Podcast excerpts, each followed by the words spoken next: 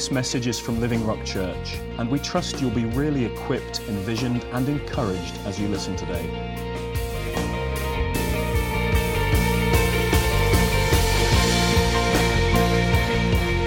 We've been studying and going through Mark's Gospel together over the last few months, and uh, February is Mark 4 to 6.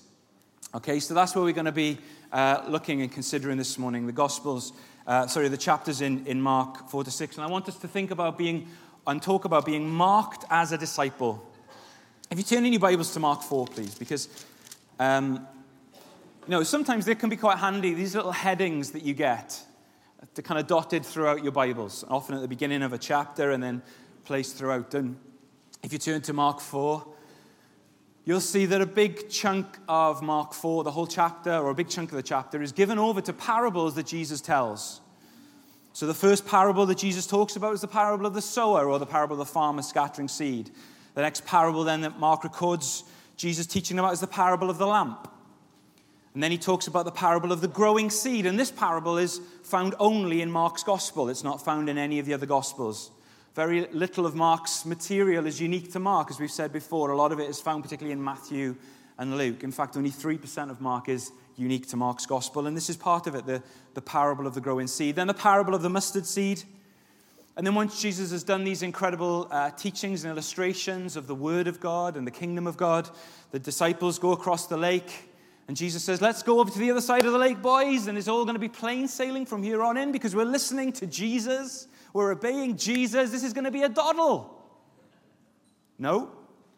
A storm kicks in to the point where these men, these hardened fishermen, think they're going to lose their lives.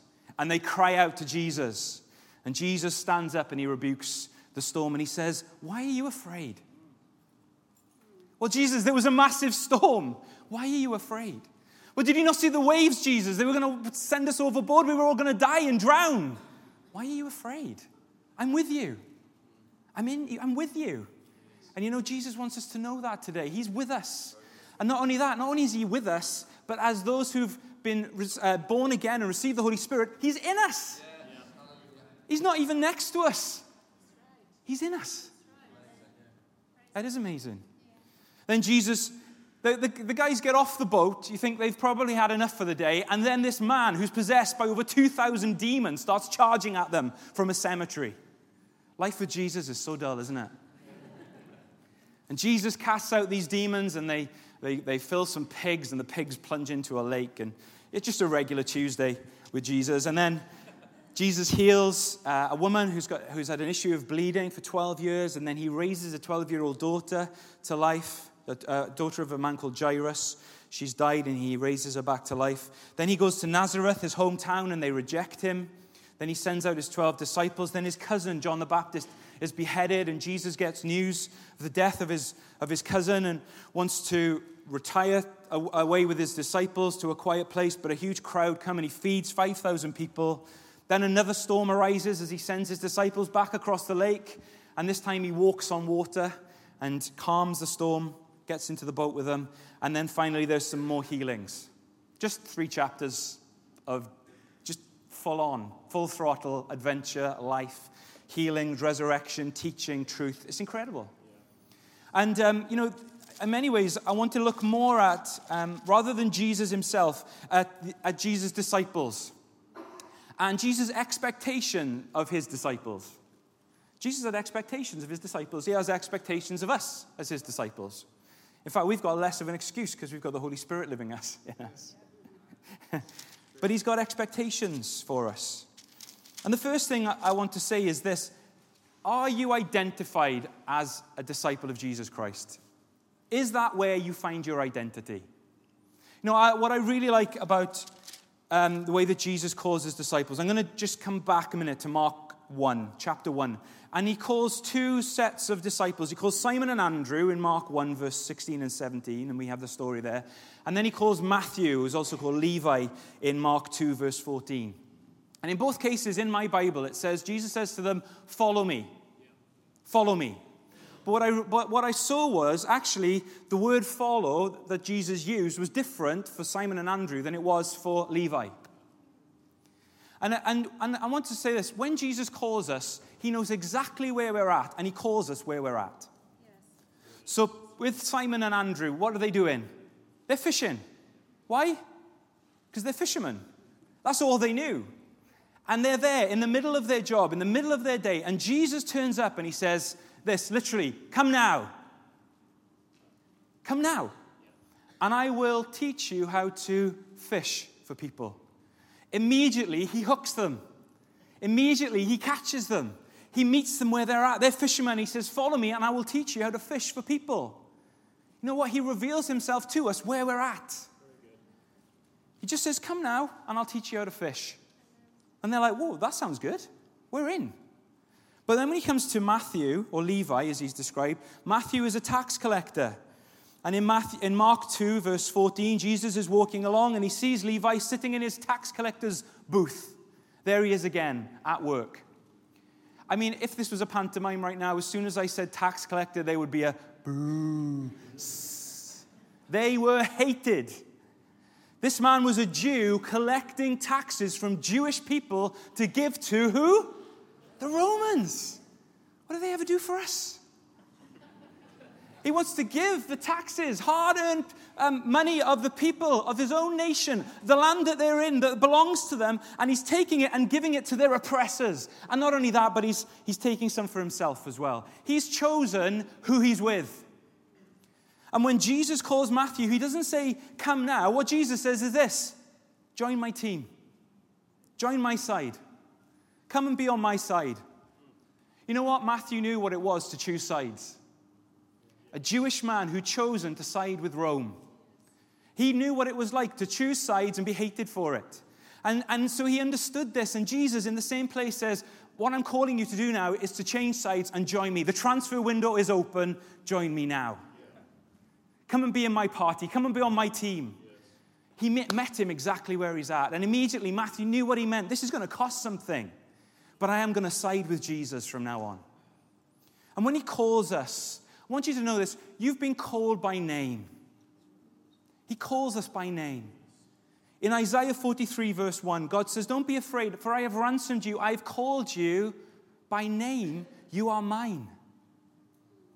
You're here this morning, you've given your life to Jesus, He's called you by name. And if you don't know Him this morning, He's calling you by name. You're here for a reason. It's where identity is as a disciple of Jesus Christ. My identity, above all else, is not in my nationality, as a proud Englishman that I am. My, I, I can say that because I'm a disciple of Jesus. There's no way I could have done that if I wasn't born again. But you know what? It's not in that. It's not where I'm from. It's not who I'm with. It's, it's not how I feel about things. It's my, my faith and trust in Jesus Christ. That is where my identity lies, and that defines me above all else. Yeah. And it puts me in the same team as those who've done exactly the same thing. We are joined by something far greater than when we're born, or how much money we do or don't have, or what job we do or don't do. And none of those things matter. Above this, I'm a disciple of Jesus Christ. And if you are too, we're on the same side, on the same team. We belong to one another. Amen. We've gathered around the same King. Yes. Defines us above all else. That's where your identity lies. Yes. Don't let anybody tell you differently. That means that how I see myself is different now. I'm a child of God. I'm a son of the king. And you are a child of God. You are a son of the king, male or female. you have been brought into sonship. It means that the way I consider myself, the way I consider you, is defined by that our identity in Jesus Christ. And the wonderful thing is, it's not just about having an identity, it's then that we have a purpose. We have something to do with that. You know what? Purpose without identity is powerless. I shared this with the youth at the weekend away a, week, a few weeks ago. Purpose without identity is powerless. If you're going about trying to do things, but you don't know who you are, what authority you have, what you're doing will lack power. So, therefore, it's important that we know who we are so that as we go about doing what God's called us to do, because of that knowledge, we have authority to do the things that God's told us to do. But also to say this identity without purpose is pointless. Identity without purpose is pointless. You imagine going to police academy and training to be a police officer, and you, you get the uniform, you get the badge, you know the laws, and, and then all you do is you go, you go home and you watch Jeremy Kyle all day. You're wearing a uniform, you've, you've, you've shined up your badge, and you're sitting on the sofa watching Jeremy Kyle. You know who you are, but you're not doing anything about it. Well, that's pointless. You should be out there fighting crime, changing the world, moving in authority, making a difference. Identity and purpose, that's what it means to be a disciple of Jesus Christ. That's what he's called us into. And I want to consider these, these four phrases. David will be so pleased. We got these banners made. This, this is about, not, this, these aren't just catchy titles and phrases. These are things that should define what we're about as a church. Yes. This explosion of the good news. And what I love when I see this is firstly this they, they went, there was a going like there's no tomorrow. If you turn to Mark 138, I will get into Mark 4 in a moment, I promise. Still in Mark 1. Mark 138. Jesus says this Jesus is constantly moved and on the move. Everyone is looking for you, Jesus. That's what the disciples say. And then Jesus replied, We must go on to other towns as well, and I will preach to them too. That is why I came. She said, I came to go. And he's still going. He wants us to go. This sense of advance, this sense of on the move, this sense of this is good, but there's more for us. This town is being impacted. Fantastic. Let's stay here and build a massive church and get everybody to come along. No, well, there's more. There's other places to go. We've got to keep going. We've got to keep moving. God wants us to always have an outward focus. And if you turn to Mark 5, please. Jesus meets this, this man who lives in a cemetery. And he howls at night and he cuts himself with sharp stones and he, he hangs around by corpses and dead people, and he's possessed by at least 2,000 demons. And he meets Jesus, and Jesus says, Come out of him. And immediately the demons, they, they start quaking. They say, Well, don't send us out of this place. Let us stay here. But, and so they, they go and they, they possess 2,000 pigs who run down the hill and drown themselves in a lake. My, my wife Sarah and I, we, we were chatting about this recently. And Sarah was, What about the poor farmer? The pig farmer. And I just thought, you know what? These don't even get anything on insurance. That is literally an act of God.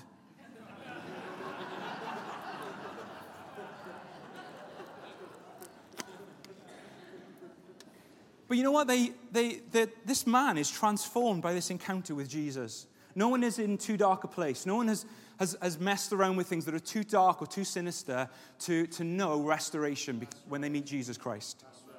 No one's gone beyond the pale. There's salvation for everybody that's willing to accept him as their Lord.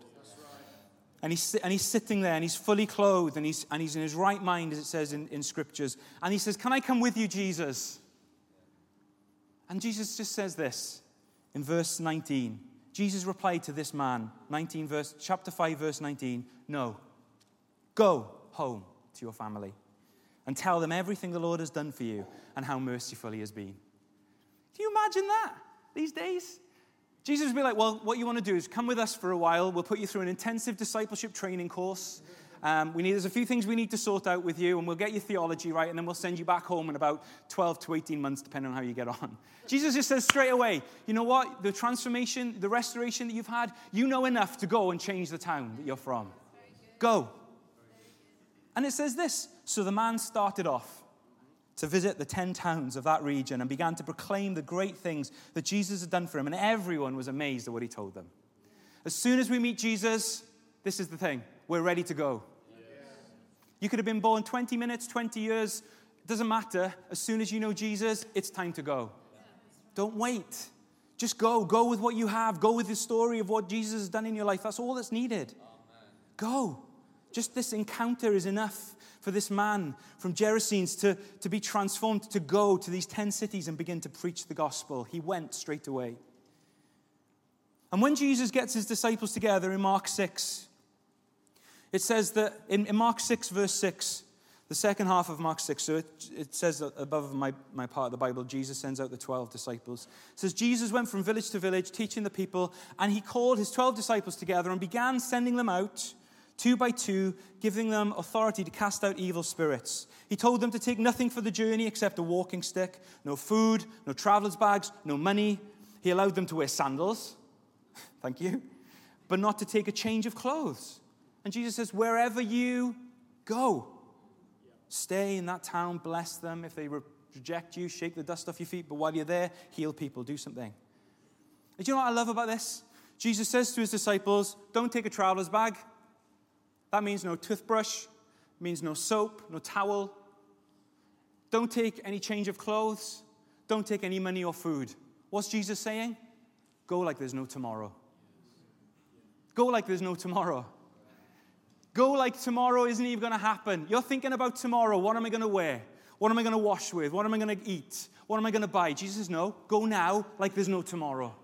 Literally, go like there's no tomorrow. God's heart is for us to know as soon as we meet Him, He's prepared us. We've got something to go with. When He sends us to not try and plan everything ahead perfectly, but just to go knowing that we've got today. Go like there's no tomorrow. And Jesus says, wherever you go, stay there and give something. Go like there's no tomorrow and give like you won't run out.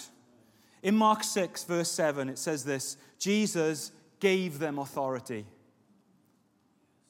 Gave them authority. This, this, this part in Mark 6 is paralleled in Mark, Matthew 10 and Luke 10 of the sending out of the disciples. And in Matthew 10, it says, Freely you've received, now freely give. And he wants us to, to understand and, and to think again how much have you received from Him? You know what He has for us, the resources He has for us are limitless. The fullness of the Holy Spirit, the fullness of God lives in us. Paul says in Ephesians 3 I pray that you'll understand, that you'll, you'll get your head around the power that's within you, this limitless, glorious resource that will empower you. It's the Holy Spirit. I pray that you understand what you've received, that from these unlimited resources, that He'll empower you to live full of life, full of power. Far too often we focus on the resource rather than the source. Don't get caught up with the resource, focus on the source. Where the source is, who the source is. It's Jesus, it's the Holy Spirit, it's from heaven. In Mark, I said only a small amount of Mark is unique to Mark. And I read this and it really caught me afresh when I, when I read it. It says in Mark 6, verse uh, 12 and 13 the disciples went out, telling everyone they met to repent of their sins and turn to God. I mean, they just went for it. And they cast out many demons and healed many sick people. And it says this in Mark, that it doesn't say in any of the other Gospels, anointing them with olive oil. I thought, well, that's interesting. They, they anointed people with olive oil, and immediately I was taken back to 1st and 2nd Kings, the story of Elijah and Elisha. In, in, in those stories, there, there, there are parallel stories. In 1 Kings 17 and in uh, 2 Kings 4, um, Elijah is in 1 Kings 17, Elisha, his disciple, is in one, uh, 2 Kings 4. They both meet widows who have nothing, literally nothing. And not only that, there's famine. Okay? And when Elijah meets this widow, he says to her, he turns up at her house and he says, um, I'd like you to feed me, please. And you think, Elijah, you can't do that. She's a widow. She hasn't got anything. And she said, I only got a little bit of flour and a little bit of oil, enough for one more meal for me and my son before we die. Elijah says, Yep, that'll do. You're like, wow, Elijah? Seriously? But what does she do? Sure enough, she takes that olive oil, mixes it with the, the flour, makes a meal for him, and guess what? In the flask, there's still olive oil.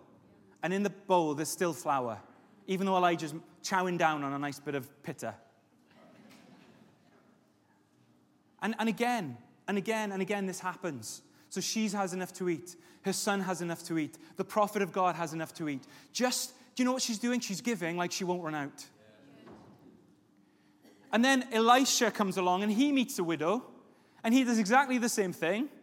He says, uh, I'd like you to feed me, please. She says, I don't have any olive oil left. He said, That's fine. Just get loads of empty pots, pour the flask that you've got. And sure enough, she keeps pouring. Glug, glug, glug, glug.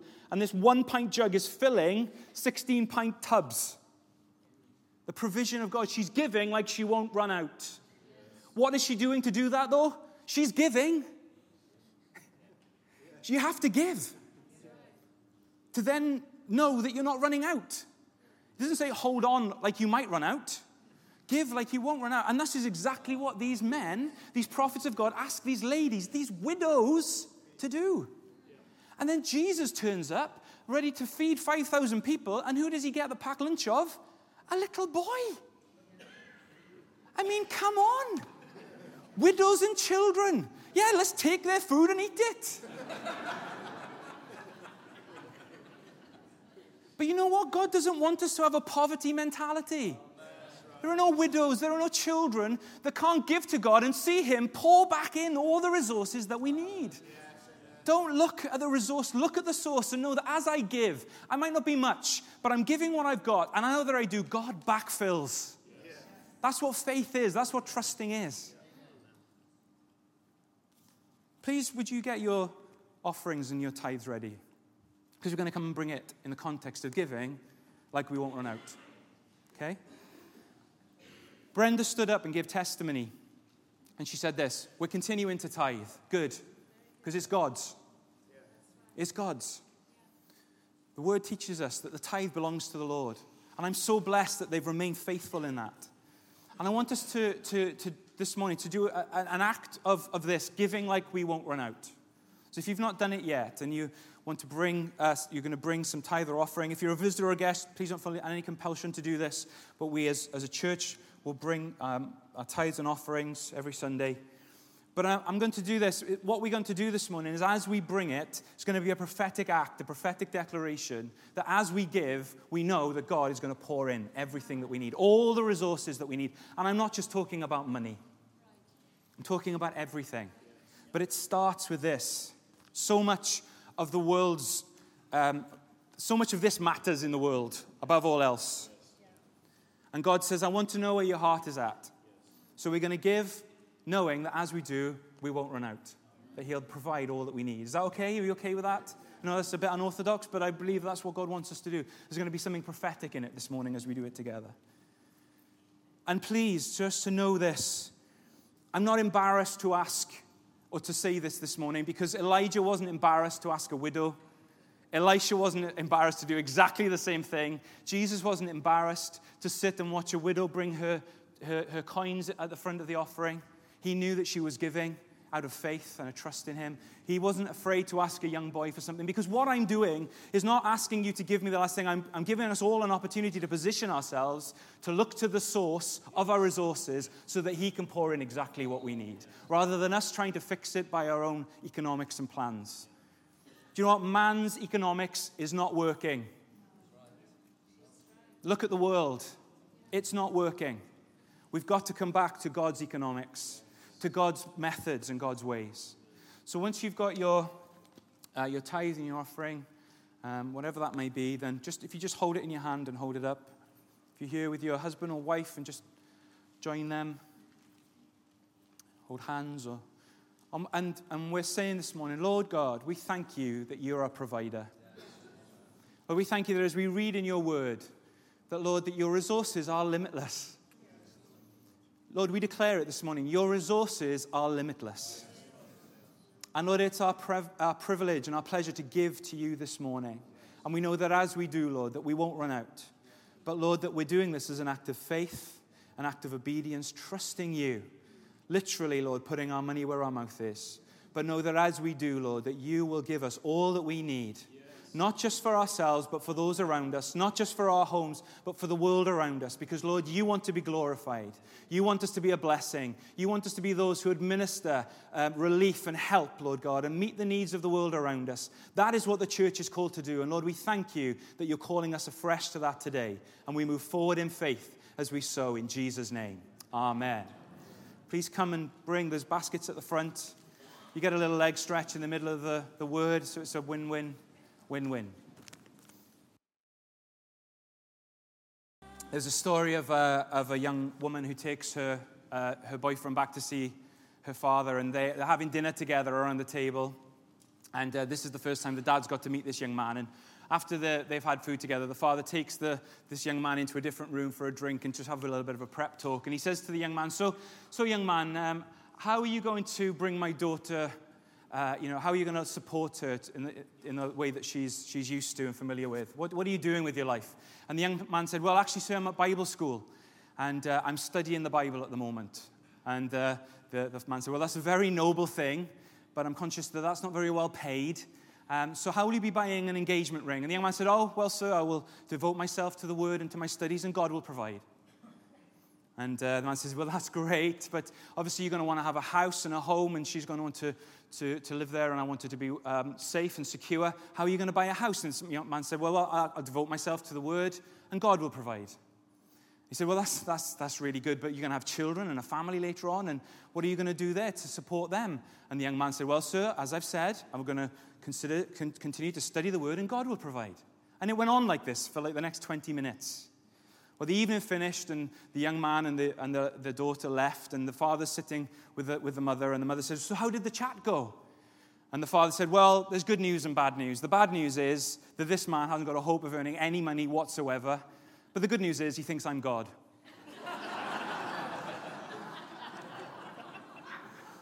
we have far greater resources, a far greater source.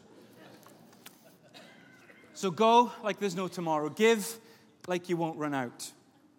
And then this gather uh, like you make a difference. You know, there, there, are a few occasions where Jesus calls his disciples together. In uh, Mark 7, Jesus, uh, Mark, sorry, Mark 6, verse 7, my apologies. Mark 6, verse 7. It says this Jesus called his disciples together. He said, Guys, I want you to come and gather. And, and I, I read that and I thought, wow, can you imagine being called to a special meeting with Jesus? Jesus has called you to gather together and he's going he's gonna talk to us. He's going to do a little bit of a prep and he's probably got a really awesome PowerPoint ready for us. And then he's going he's to equip us as disciples. But God challenged me. He said, Every time you gather in my name, you're gathering around me. I'm calling you to gather. And you know what? It's true. That as we gather together, we gather around Jesus that can be just as powerful, just as impacting, just as wonderful because we're gathering around Him.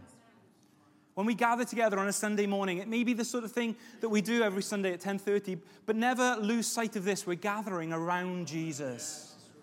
And know that as we do, something happens. That we bring something, that what you bring makes a difference to that gathering. That what God wants to do in our lives will make a difference to us and to the people that we meet afterwards as well. That we prioritize are gathering together. In Mark 6:31, Jesus again speaks to his disciples and he says, "Let's go off by ourselves to a quiet place and rest a while." Again, there are times in our gatherings where I believe Jesus just wants to minister rest to us and peace to us, where we can just enjoy being in his presence together just to see him and, and look to him and know that there are different types of gatherings around Jesus. Sometimes it will be for him to specifically speak to us and equip us and commission us. And other times it will just be to be in his presence and to, to love him and just to be with him, to know him more. And I love that Jesus was willing to do that with his disciples. That we gather like we make a difference, that our gatherings make a difference. And you know, as I was reading these, these things, I don't know whether you've ever read these and thought, hmm, I wonder if that's the best order. Or is that just, that's just me, isn't it? Okay, I'll move on. But to go, which one do we do first? Don't, surely we gather first and then we go, and, or maybe we grow first and then we gather. And, um, no, no, when we gather, we give. And, and but you know, I, what I do think is this sometimes we, we want to grow before we're ready to go, give, or gather.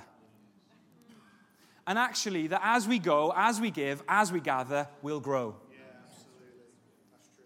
And, and, and what's important is that we know that all of these things can happen at the same time. They happen concurrently, they go on together, that, that all of these things are together. And, and uh, if you turn back to Mark 4, I just want to look at these four parables because all of them are about growth.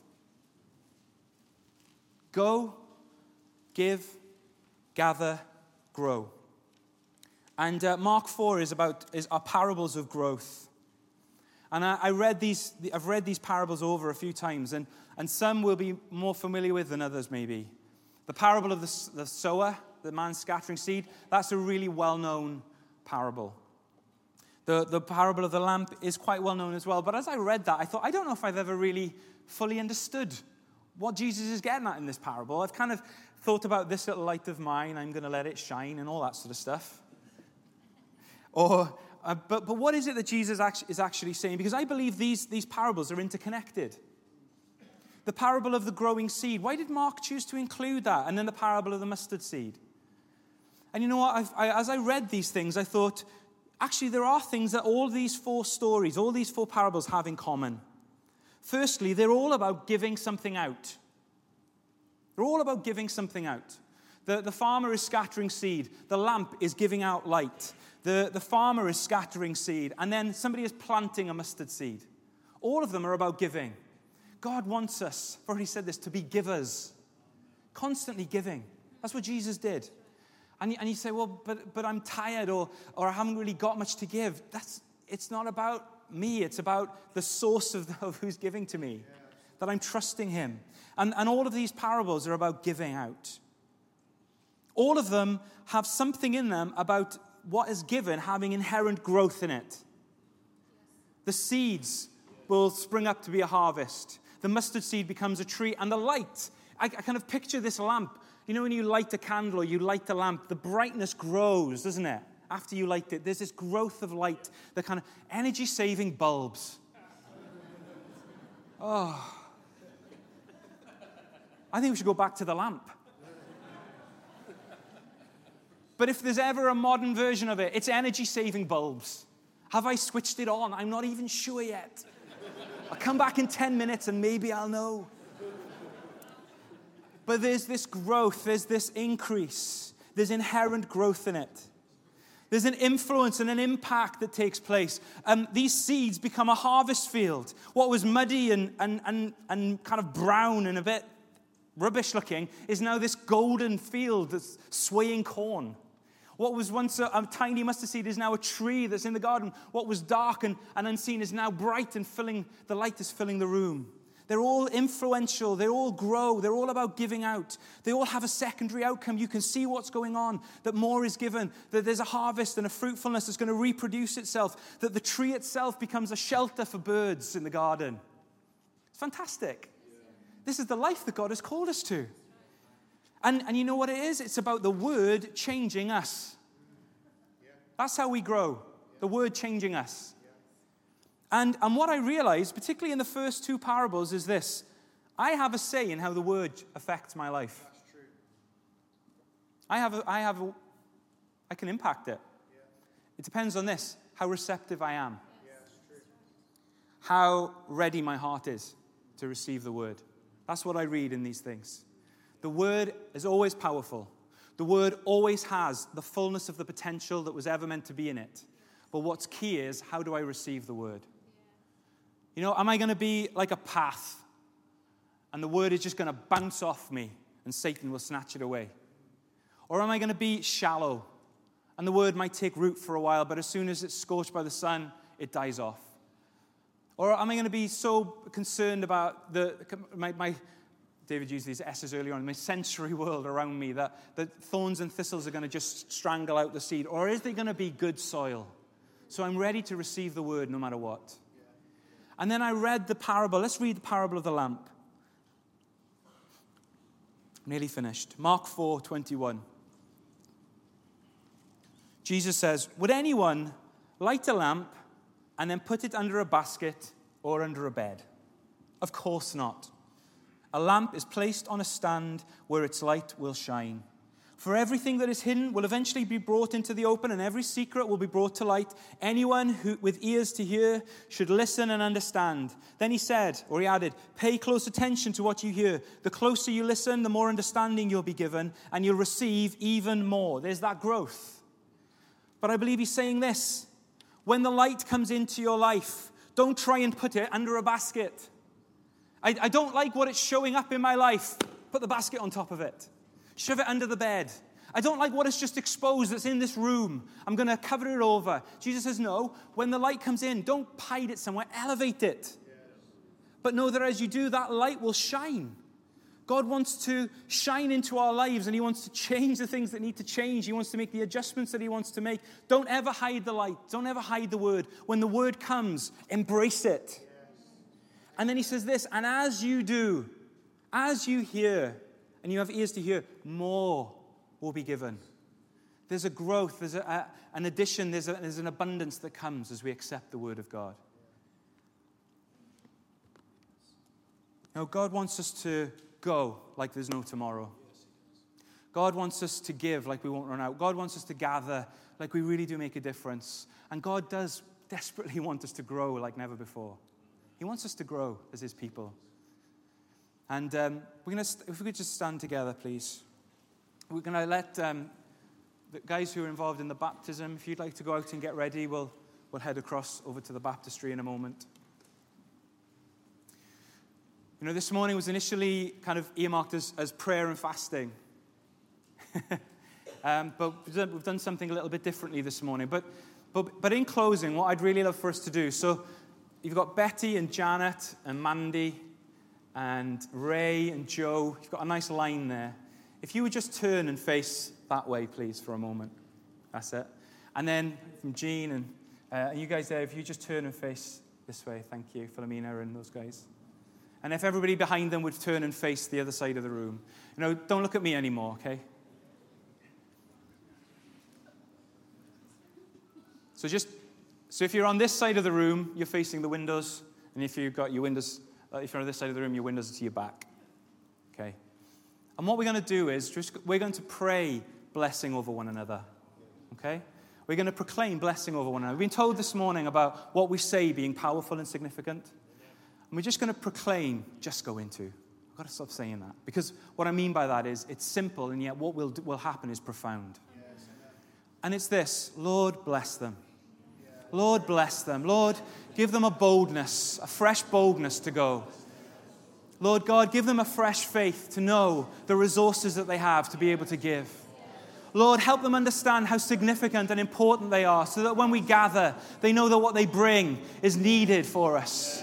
And Lord, cause them above all else to grow like never before, to grow in your ways, to grow in your word, to grow in power, to grow in faith, to grow in life, to overcome every situation they may face. Just pray those things over one another right now. Lord, blessing of God to rest on this church, Lord. Your provision, your blessing, your peace, your joy to be evident among us. A life of the Spirit, Lord God, abundantly evident among us, we pray. Lord God, we pray for those who aren't normally with us. We ask that you'd bless them wherever they go, whatever they're involved in, Lord. We pray your blessing over them. Father, for those this morning that need protection, protect them in the name of Jesus. For those who need healing and wholeness, Lord, we proclaim it, health in Jesus' name. Where there's financial needs, Lord, we release what's necessary from heaven this morning. Lord God, that they'll know your provision in all of its abundance and fullness in the name of Jesus. Lord, we proclaim your blessing over one another, and we thank you that you've called us together as your disciples. We thank you, Lord God, that the expectations you have for us, Lord, that you've met them by the power of the Spirit within us. And so, Lord, we surrender to you afresh this morning. We thank you for the life you've called us to. And Jesus, we declare you are King of kings and Lord of lords. Amen. Amen. Amen.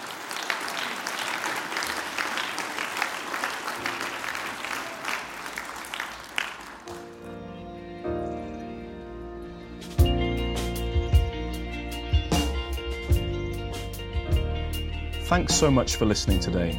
For more information about Living Rock Church and for more great teaching, please visit www.livingrockchurch.org.uk.